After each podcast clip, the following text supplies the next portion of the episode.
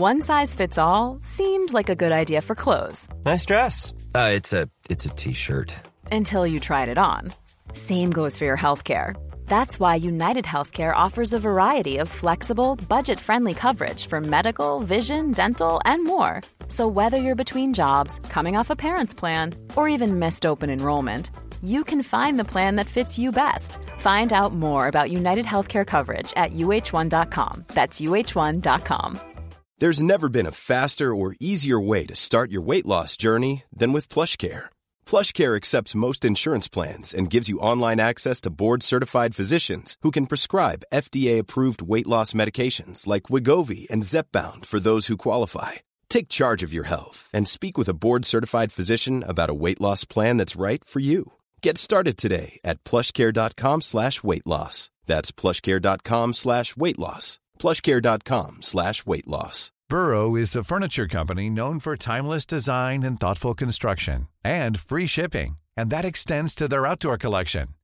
Their outdoor furniture is built to withstand the elements, featuring rust-proof stainless steel hardware, weather-ready teak, and quick-dry foam cushions. For Memorial Day, get 15% off your Burrow purchase at burrow.com slash ACAST and up to 25% off outdoor. That's up to 25% off outdoor furniture at burrow.com slash ACAST.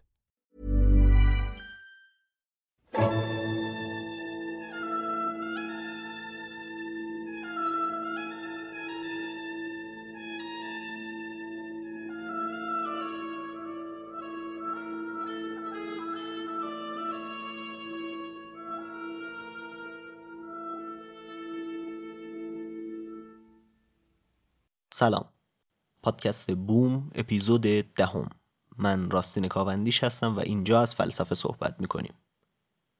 در این اپیزود قراره به جریان سوفستایی ها بپردازیم. جریان سوفستایی ها چندان جریان خوشنامی نیست در بین عامه کسانی که با فلسفه آشنایی سطحی یا کلی دارن. گرچه که کسانی که بیشتر در فلسفه مطالعه داشته باشن قطعا اهمیت اونها رو می‌دونن. اما این یه نگرش ساده انگارانه ای هست یا حتی بگیم نگرش قدیمی که در بین کسانی هم که تمایل به جریانات قدیمی تر فلسفی دارن یک همچین نگاهی وجود داره که سوفستایی ها رو به نوعی افراد مقالطه‌گر معرفی می‌کنن و اینطور می‌شناسن. در این اپیزود قراره به این جریان بپردازیم. در قسمت های قبل گفتیم که در یونان باستان یک نوع تفاوت آرا به وجود اومده بود و هر کسی نظریه فلسفی ارائه کرده بود فیلسوفان زیادی وجود داشتن هر کدوم نظام فلسفی خودشون رو داشتن و بین اینها مقایرت و تفاوت خیلی زیاد بود. مثلا اونهایی که یک جریان شبیه به هم داشتن از ایده مشابهی صحبت می‌کردن از مسئله خمیرمایه یا مادت المواد. ریشه جهان صحبت می‌کردن هر کدوم اومده بودن یک خمیرمایه برای عالم معرفی کرده بودن. یا مثلا اینکه اومده بود می‌گفت که نه چند تا خمیرمایه در عالم وجود داره. یکی می‌گفت تعداد خمیرمایه ها بی نهایته همینطوری این آرا و نظرات خیلی متفاوت و مختلف و متنوع بود. از طرفی نظریاتی مثل نظریات پارمنیدس یا هراکلیتوس اعتماد رو از درک ساده و درک اولیه به نوعی به بیانی عقل سلیم. یعنی اون چیزی که مردم به سادگی می‌بینن و درک می‌کنن اعتمادها از این نوع نگاه سلب شده بود. یعنی خب مثلا اینها علیه مسئله حرکت استدلال کرده بودن. می‌گفتن حرکتی در عالم وجود نداره. و به همین خاطر مردم به این فکر می‌کردن که خب ما برداشته خودمون اینه که حرکت وجود داره. ما حرکت رو احساس می‌کنیم. پس ممکنه که احساس و برداشت شخصی ما صحیح نباشه. اینجاست که توجهات به سمت فائل شناسایی جلب میشه.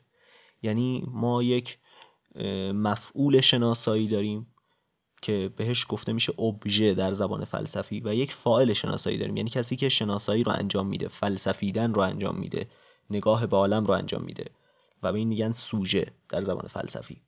اینجا نگاه به سوژه جلب شد. یعنی اینکه خب پس ممکنه تمام مسئله این نباشه که عالم از چی به وجود اومده خمیرمایه عالم چیه. ممکنه بخشی از مسئله این باشه که ما چطوری هستیم برداشت ما از عالم چطوری ما چقدر می‌تونیم عالم رو بشناسیم. توجهات بر اساس این تفاوت آرا جلب شد به اینکه خب شاید یک بخشی از مسئله هم در درون خود ما باشه. عامل دیگه ای که باعث جلب توجه به فایل شناسایی بود بعضی ها اینطور عنوان کردن که ارتباط یونان با فرهنگ های متفاوت بود. یعنی اینها بعد از حمله ایرانی ها و بعد از اینکه با فرهنگ های مختلف مصر و جاهای دیگه ارتباط پیدا کردن تمدن های بزرگی مثل ایران و مصر و تمدن های کوچیک و به نوعی کمتر نسبت به تمدن خودشون منسجم. وقتی که با اینها ارتباط پیدا کردن دیدن که چقدر تفاوت آرا در بین اینها وجود داره. یعنی هر فرهنگی نگرش خودش رو داره هر کی خدایان خودش رو داره هر کدوم یک نوعی به عالم نگاه مونن. پس توجهشون جلب شد که ای بابا بخشی از مسئله هم در درون ما ممکنه باشه و ممکنه که همه چیز در اینکه عالم چه صورتی داره عالم از چی تشکیل شده نباشه. این رو هم باید گفت که کلمه سوفستایی به لحاظ معنای لغوی بیشتر سوفیست به معنی کسیه که آموزگاره کسی که در ازای مزد چیزی رو آموزش میده همچین معنایی داره. خب حالا این نام سوفستایی ها این عنوان همونطور که خیلی از جریانات چه در فلسفه چه در مثلا هنر نامگذاریشون به این صورت نبوده که خود پیروان اون جریان خود کسانی که در این مسیر بودن و به این عنوان شناخته شدن اومده باشن این اسم رو روی خودشون گذاشته باشن. خیلی اوقات از طرف دیگران گذاشته شده و حتی خیلی اوقات عنوان بدی براشون به حساب می اومده مثلا ما در هنر همین رو داریم و خیلی جواب پیش اومده که عنوان رو افراد دیگه رو اینها گذاشتن. اسم اکثر مکاتب هنری رو ما می‌بینیم یا اتفاقی گذاشته شده و خیلی اوقات از طرف منتقدین بوده. کسانی که حتی اون جریان رو دست کم می‌گرفتن یا به سخره می‌گرفتن. کلمه سوفسطایی هم اینطوری روی این جریان گذاشته شده و اینطور نیست زیاد اینطور نیست که بگیم یک مکتب مشخص بوده و اینها از همه از یک جا ریشه می‌گرفتن. بیشتر یک جریان و یک سیر رو نشون میده. و حدود 26 سوفسطایی امروز نامشون باقی مونده و معرفی شدن. و هر کدوم از اینها نظرات خیلی متفاوتی داشتن با هم دیگه. اما یه سری بچه اشتراکاتی داشتن که باعث شده کلمه سوفستایی بر همه اینها بار بشه. نکته مهمی که درباره فعالیت سوفستایی ها وجود داره اینه که قبل از جریان سوفیسم و جریان گری همه سعی می‌کردن عالم رو به طور کلی درک کنن و بعد بیان سراغ موضوعات جزئی درباره اینها اظهار نظر کنن. یعنی نظری کلی بدن که عالم از چی تشکیل شده آل... کلیت عالم به چه صورته بعد بیان درباره مسائل جزئی تا جایی که تونستن و تا جایی که پژوهش و تعملشون اجازه داد اظهار نظر کنن. اما جریان سوفسطایی یه تفاوت عمده براش برشمرده شده و محققین روی این نکته دست گذاشتن که اینها از مسائل جزئی شروع کردن و بعد به سراغ مسائل کلی رفتن. شروع کردن روی امور جزئی عالم روی تجربیات روی مشاهدات خود ما از عالم تحقیق و بررسیشون رو آغاز کردن.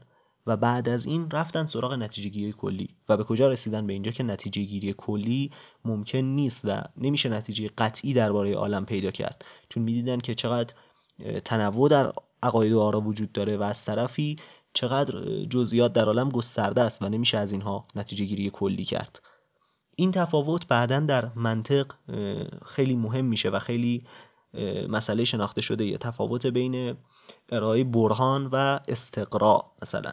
یعنی شیوه استقرا اینه که ما میایم تمام افراد یک مجموعه رو مورد بررسی قرار میدیم بر اساس اون حکم کلی میدیم. یعنی نگاه می‌کنیم میگیم این فرد اول این ویژگی رو داشت. فرد دوم این ویژگی. فرد سوم. همه افراد رو مورد مطالعه قرار میدیم. آخر میگیم همه این افراد این ویژگی رو دارا بودن چون همه رو مشاهده کردیم. اما شیوه دیگه اینه که میایم نتیجه گیری کلی می‌کنیم. از بالا نتیجه گیری می‌کنیم.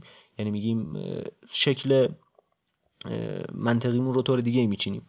یک حکم کلی میدیم و این رو بر تمام افراد بار می‌کنیم. پس این شیوه بعدا خیلی مهم میشه در دانش منطق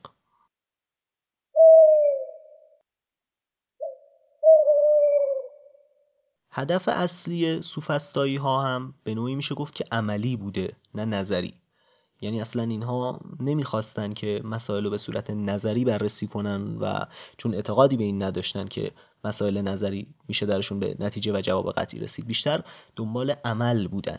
می‌خواستن ببینن که از لحاظ عملی چه نفعی رو می‌تونن به جامعه خودشون برسونن چه تغییراتی رو می‌تونن در جامعه ایجاد کنن.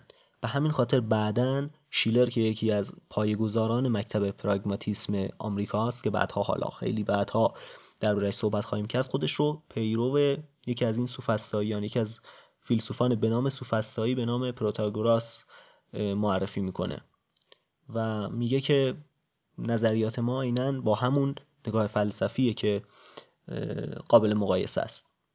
اینها هدفشون عملی بود می‌خواستن در عمل تغییراتی رو در جامعه پیاده کنن. پس شاگرد می‌گرفتن. چیکار می‌کردن؟ کاری که اینها می‌کردن این بود که شاگرد می‌گرفتن. گفتیم که کلمه سوفیست هم به معنای آموزگار هست به نوعی. کسی که در ازای مزد دانش و حکمت رو آموزش میده.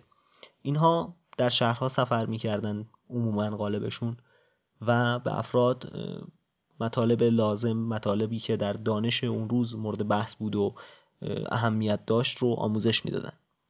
یکی از عوامل تاریخی که در پیدایش سوفسطایی ها مهم دونستن اینه که جامعه سیاسی اون دوره تغییر کرد خیلی ها روی این تاکید دارن که کلا هر تغییری در فلسفه به وجود میاد برخواسته از عوامل اجتماعی و شرایط سیاسی اجتماعی اون روزگاره.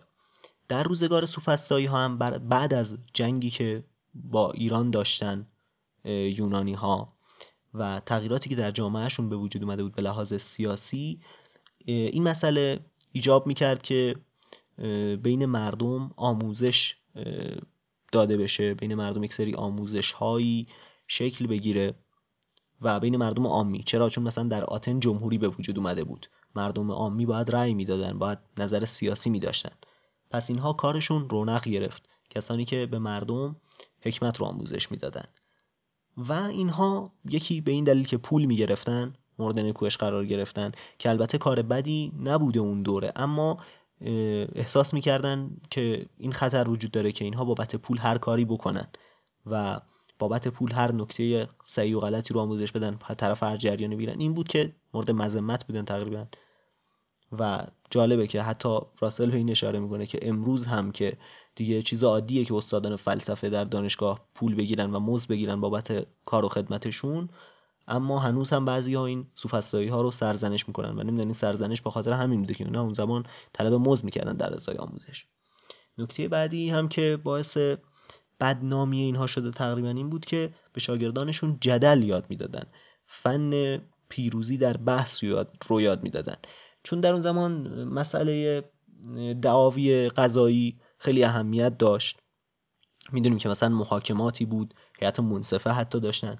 و خیلی براشون مهم بود افراد که بتونن در مسئله دعاوی قضایی چیره دست باشن و بتونن از خودشون دفاع کنن یا ادعایی را علیه کسی مطرح بکنن. این بود که اینها چون به شاگردان جدل یا فن غلبه در بحث رو یاد می‌دادن تا حدودی بدنام شده بودن. یعنی فکر می‌کردن که اینها می‌خوان مردم رو به غلط بندازن می‌خوان مردم رو فریب بدن و راههای فریب دادن مردم رو دارن آموزش میدن. همونطور که گفتم تعداد سوفستایی هایی که امروز نامی ازشون هست خیلی زیاده و خیلی هاشون معرفی میشن در کتاب های آموزش فلسفه. اما من دو تاشون رو بیشتر های اهمیت می‌بینم و قصد دارم معرفی کنم. و فقط همین توضیح رو بدم که بقیه با اینها خیلی جا تفاوت رأی دارن. اما شیره اصلی و جان مطالبشون همونیه که گفته شد. یعنی اینکه نمیشه به شناخت قطعی درباره مسائل نظری عالم رسید و روی شناخت عملی بیشتر تاکید داشتن اینکه در عمل چه کاری مهمه و چه نکته قابل توجهه. و این خلاصه مسئله اصلی در بحث های فلسفی اینها بوده. فیلسوف اولی که قرار ازش صحبت بشه پروتاگوراس هست که شاید شناخته شده ترین فیلسوف سوفسطایی باشه که در حدود 481 سال قبل از میلاد مسیح به دنیا اومده. و اهل آبدرا بوده اما بعدا به آتن سفر می‌کنه و تحت حمایت پریکلس قرار می‌گیره. همون شخصی که زمامدار آتن بود در اون دوران.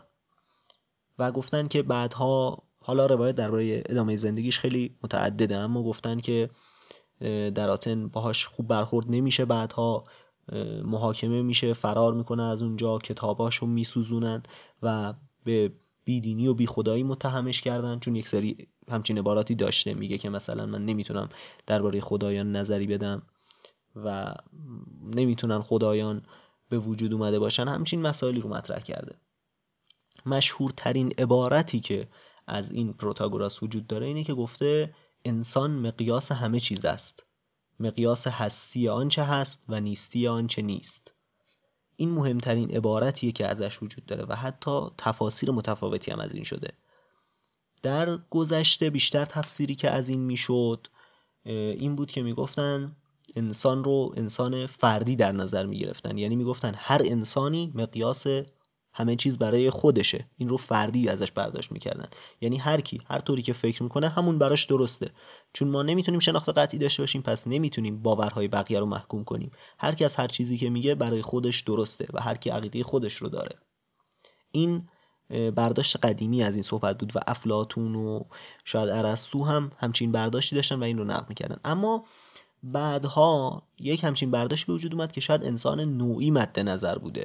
یعنی میگه اون چیزی که مجموع انسان ها بهش اعتقاد دارن مقیاس همه چیزه و اون درسته. چیزی که مورد باور عکس همه مردم باشه. حالا اگر کسی مجنون باشه اگر کسی بیمار باشه و به چیز دیگه ای باور بیاره و ایمان بیاره اون قابل اعتنا نیست. چون با عقل سلیم قالب مردم مردم نوعی انسان نوعی سازگار نیست. مثلا این چطور این تمایز مشخص میشه؟ فرض کنید که یک نفر از بیرون میاد داخل خونه این مثال یک خیلی رایجه در این باره. یه نفر از بیرون وارد خونه میشه و میگه اوه خونه چقدر گرمه. در این حال یه نفر از اتاقی که گرمتر بوده وارد اینجا میشه و میگه اوه اینجا چقدر سرده. خب اینها کدومشون درست میگن؟ این اتاق بالاخره سرده یا گرمه؟ اینجاست که این تمایز به چشم میاد. یعنی این اتاق برای این گرمه اینی که از بیرون اومده درست میگه اتاق گرمه و اونی که از اتاق گرمتر اومده بله این هم درست میگه اتاق براش سرده. اما مثال دیگه ای که در این باره میشه زد یه مثالی که چالش برانگیزتره. کسی که از بیماری یرقان رنج ببره همه چیز رو ممکنه زرد ببینه. یعنی ممکنه اشیایی که زرد رنگ نیستن در چشم بقیه مردم رو همین شخص زرد رنگ ببینه. خب اینجا چطور ما متوجه میشیم این داره رنگ ها رو درست می‌بینه و درست تشخیص میده و همه چیز زرده یا مایی که به این بیماری مبتلا نیستیم و همه چیز رو زرد نمی‌بینیم درست میگیم؟ اینجا نکته مهمی که پروتاگوراس ظاهرا مطرح کرده اینه که میگه خب سلامتی بهتر از بیماری دیگه درسته؟ خب حالا که سلامتی بهتره پس درست هم اینه که همه چیز زرد رنگ نیست. یعنی فقط از لحاظ عملی بررسی می‌کنه. میگه آقا این بهتره پس برداشت این هم درست داره مثلا فرض کنیم میگه فردی که جنون داره برای جامعه از فردی که سالمه خب کم، کمتر به کار میاد کمتر می‌تونه به جامعه خدمت کنه. کسی که سالمه فایده بیشتری برای جامعه داره. پس اعتقادات انسان سالم درسته و مورد تایید باید قرار بگیره. یعنی اگر فرد مجنون ادعایی می‌کنه چون این فرد فایده کمتری برای جامعه داره. یا اینطور بگیم که به هر حال حتی برای خودش فردی که سالمه راحت تره تا فردی که مجنونه. و همین خاطر ما عقیده اون فرد سالم رو باید در نظر بگیریم. یه نکته دیگه هم که هست اینه که مورد بحث قرار گرفته که آیا این تمایز رو در اخلاق هم وارد کرده یا نه. یعنی اینکه آیا اعتقاد داشته امور اخلاقی هم شبیه امور شناخت شناسی نسبی هستن برای هر فرد به نسبت خودش وجود دارن. هر فردی باید اعتقادات خودش رو داشته این هم مورد بحثه که آیا در این باره هم اعتقاد داشته. مثلا اگر کسی فکر می‌کنه قتل خوبه آیا قتل برای اون فرد خوبه؟ و اگر کسی اعتقاد داره که قتل بده قتل برای اون فرد کار بدیه. این هم مورد بحثه و نمیشه نظر قطعی دربارش داد. خیلی بحث ریز میشه اگر بخوایم که دربارش بحث و بررسی کنیم. ایشون در دستور زبان در علم دستور زبان و گرامر پیشگام بود. خیلی در این زمینه فعالیت داشت و این ویژگی عمده سوفسطایی است که عموما در بلاغت و در دانش دستور زبان دست دارن و فعالیت دارن.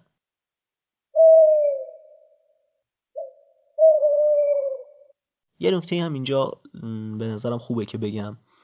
راسل معتقده که افلاتون این نگاه رو وارد فلسفه کرد. که نگاه کنیم ببینیم وقتی ما داریم فلسفه ورزی می‌کنیم وقتی که داریم اندیشه ورزی می‌کنیم نگاه کنیم ببینیم ثمره این بحث فلسفی ما در خارج چیه؟ نتیجهش در خارج چیه؟ اگر من این مبحث فلسفی رو به این نتیجه برسونم این چه اثری روی جامعه می‌ذاره؟ مردم دربارش چی فکر می‌کنن؟ باعث میشه که مردم چه رفتاری انجام بدن؟ و این رو بسیار اشتباه می‌دونست و به شدت باهاش مخالف بود با این نگاه. راسل با این نگاه عمیقا مخالف بود. و معتقد بود که افلاتون که به عنوان دشمن جامعه باز معرفی شده توسط پوپر اشتباه اصلیش این بوده که اینطوری نگاه می‌کرده به مسائل و این رو یاد فلاسفه داده. درباره سوفسطایی ها هم یکی از مسائل اینه که اون زمان یعنی بعدها خیلی بهشون اینطور نگاه شده که ثمره بحث های اینها اینه که مردم رو شگرا می‌کنن و وقتی که شگرا بشن مردم هیچ پایه مشخصی برای زندگیشون ندارن. در نتیجه ممکنه این کار به هرج و مرج منجر بشه. اینطور وقتی که اینها به جدل میپرداختن اینها میترسیدن از اینکه حق و باطل از هم غیر قابل تمایز بشه و در نتیجه بی اخلاقی در جامعه حاکم بشه هرج و مرج حاکم بشه. خیلی با این مشکل داشتن و به همین خاطر با سوفسطایی ها مقابله می‌کردن. مثلا قطعی که به صورت تنز البته گفته شده مثلا در مکالمه بین دو سوفسطایی میگن که مثلا این فرد اول پرسید آیا تو سگ داری در خونه؟ گفت بله من یک سگ دارم. گفت اون سگ پس مال توه. گفت درسته. گفت خب اون سگ تو فرزند هم داره بچه هم داره. گفت بله چند تا طوله هم داره این سگ. گفت خب این سگ مال توه و این سگ پدره. گفت درسته. گفت خب سگی که پدره و مال توه میشه پدر تو و اون سگ پدر توه. اون طوله ها برادران تو و مثلا همچین عبارت تو این آمیزی یعنی می‌خوام بگم که یک همچین نگاهی داشتن به سوفسطایی ها و فکر می‌کردن که نتیجه این جدل های اینها این میشه که هیچ پای مشخصی برای دانش وجود نداره و در نتیجه بی اخلاقی حاکم میشه یک سری همچین مسائلی به وجود میاد. خب گفتم که به دو فیلسوف سوفسطایی که از بقیه بیشتر حائز اهمیت هستند و بیشتر مورد توجهن خواهیم پرداخت. دومیشون گورگیاس هست که تفاوت اصلی که با پروتاگوراس داره اینه که اینطور تحلیل شده که میگن پروتاگوراس همه چیز رو درست و حقیقی می‌دید و گورگیاس برعکس همه چیز رو نادرست و غیر حقیقی می‌دید. یعنی می‌گفت هیچ چیز وجود نداره اصلا. تا به اینجا پیش رفته بود. پروتاگوراس می‌گفت همه چیز وجود داره هر کی هر عقیده داره اون برای خودش درسته پیش خودش درسته. گورگیاس می‌گفت نه اگر چیزی وجود داشته باشه یا بعد از قبل بوده باشه یا به وجود اومده باشه. اما نمیشه چیزی از وجود به وجود بیاد. خب چیزی که قبلا از وجود بخواد به وجود بیاد معلومه که قبلا وجودی قبل از اون بوده. اگرم بخواد از عدم به وجود بیاد خب این محاله. مگه میشه چیزی از هیچ به وجود بیاد؟ اما نمی‌تونه ازلی هم باشه یعنی همین که از قبل وجود داشت. چرا؟ چون اگر چیزی بخواد ازلی باشه باید نامتناهی باشه. و چیزی که نامتناهیه نمی‌تونه در خودش باشه نه در جای دیگه. اگر بخواد در جای دیگه هم باشه اینم محاله. پس ازلی بودنش هم محاله. به همین ترتیب ادامه میده.